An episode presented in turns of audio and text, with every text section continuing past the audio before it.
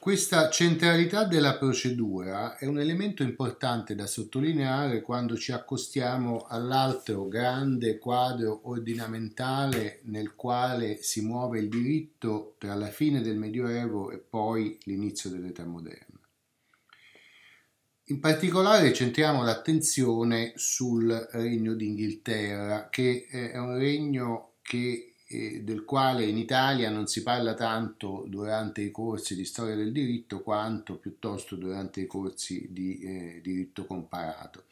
Come abbiamo visto in precedenti lezioni, il regno subisce una radicale trasformazione con l'invasione normanna eh, che si data tradizionalmente al 1066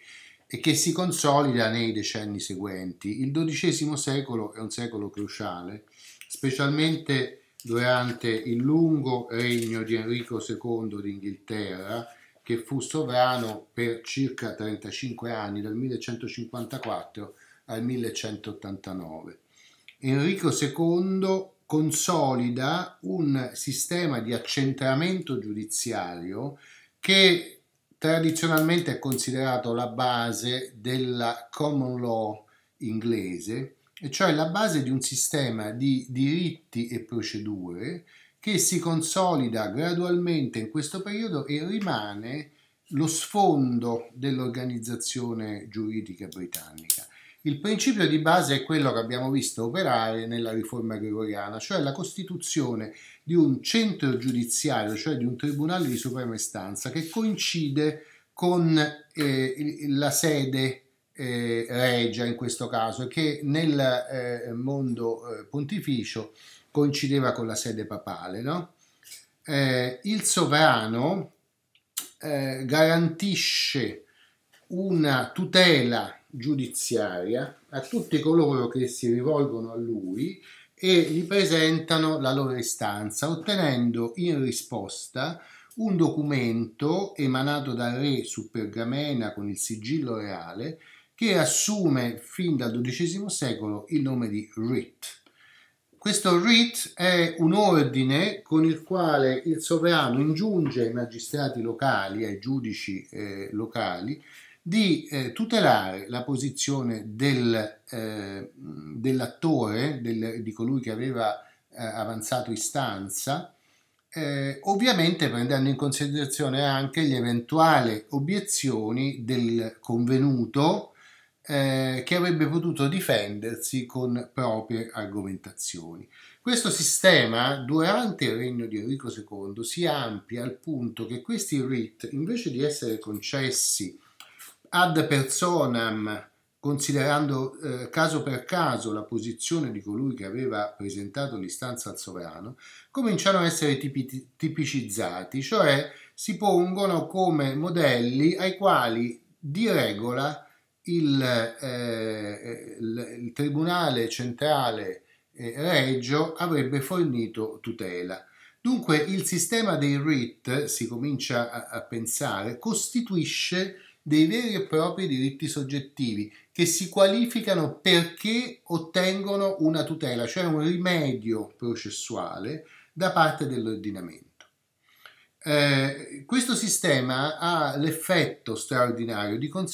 di consolidare straordinariamente la centralità della corona nell'ambito del regno d'Inghilterra, il quale per questo periodo comincia a, a, presentarsi come un prototipo di regno centralizzato, un prototipo che trova il suo riscontro nel regno di Sicilia, che è il secondo grande regno normanno, che si costituisce più tardi rispetto al Regno d'Inghilterra, ma eh, segue un processo non diverso, cioè una conquista da parte di eh, truppe eh, di origine normanna che si insediano, consolidano, rinnovano e qualche volta trasformano le istituzioni che trovano già vigenti nel, eh, nei territori che conquistano. Entrambi i regni eh, si avvalgono di un forte sostegno pontificio.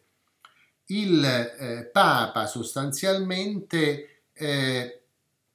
conferma con la creazione di questi nuovi regni la sua posizione di arbitro assoluto dei poteri in Europa e realizza quello che era stato un antico sogno della, eh, della dottrina cattolica, che era stato quello di sostituire al modello romano dell'impero eh, che trovava come proprio antagonista eh, il papato, sostituisce un modello molto più, eh, diciamo, cattolico, che è il modello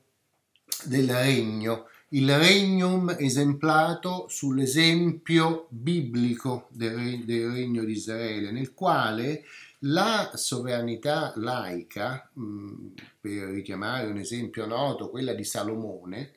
è sempre accostata ad una autorità sacerdotale. Salomone nel libro, nel libro dei re viene incoronato perché eh, il sacerdote che si chiamava Zadok lo presenta al popolo di Israele, il quale lo acclama sovrano e si procede così alla sua incoronazione, cioè il sovrano entra nella sua funzione accostandosi ad un consigliere che è, eh,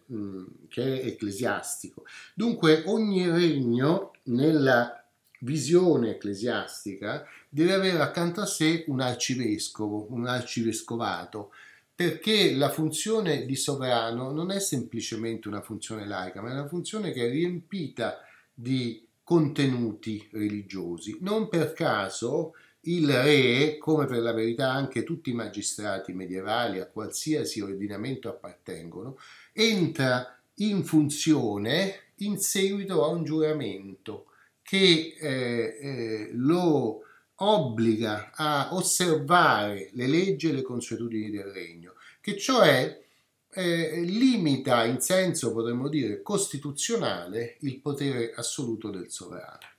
Ecco che allora la uh, uh, costruzione della sovranità regia su una procedura fortemente accentrata è abbastanza naturale per un re che è sostanzialmente un rex iudex proprio sul modello biblico. No?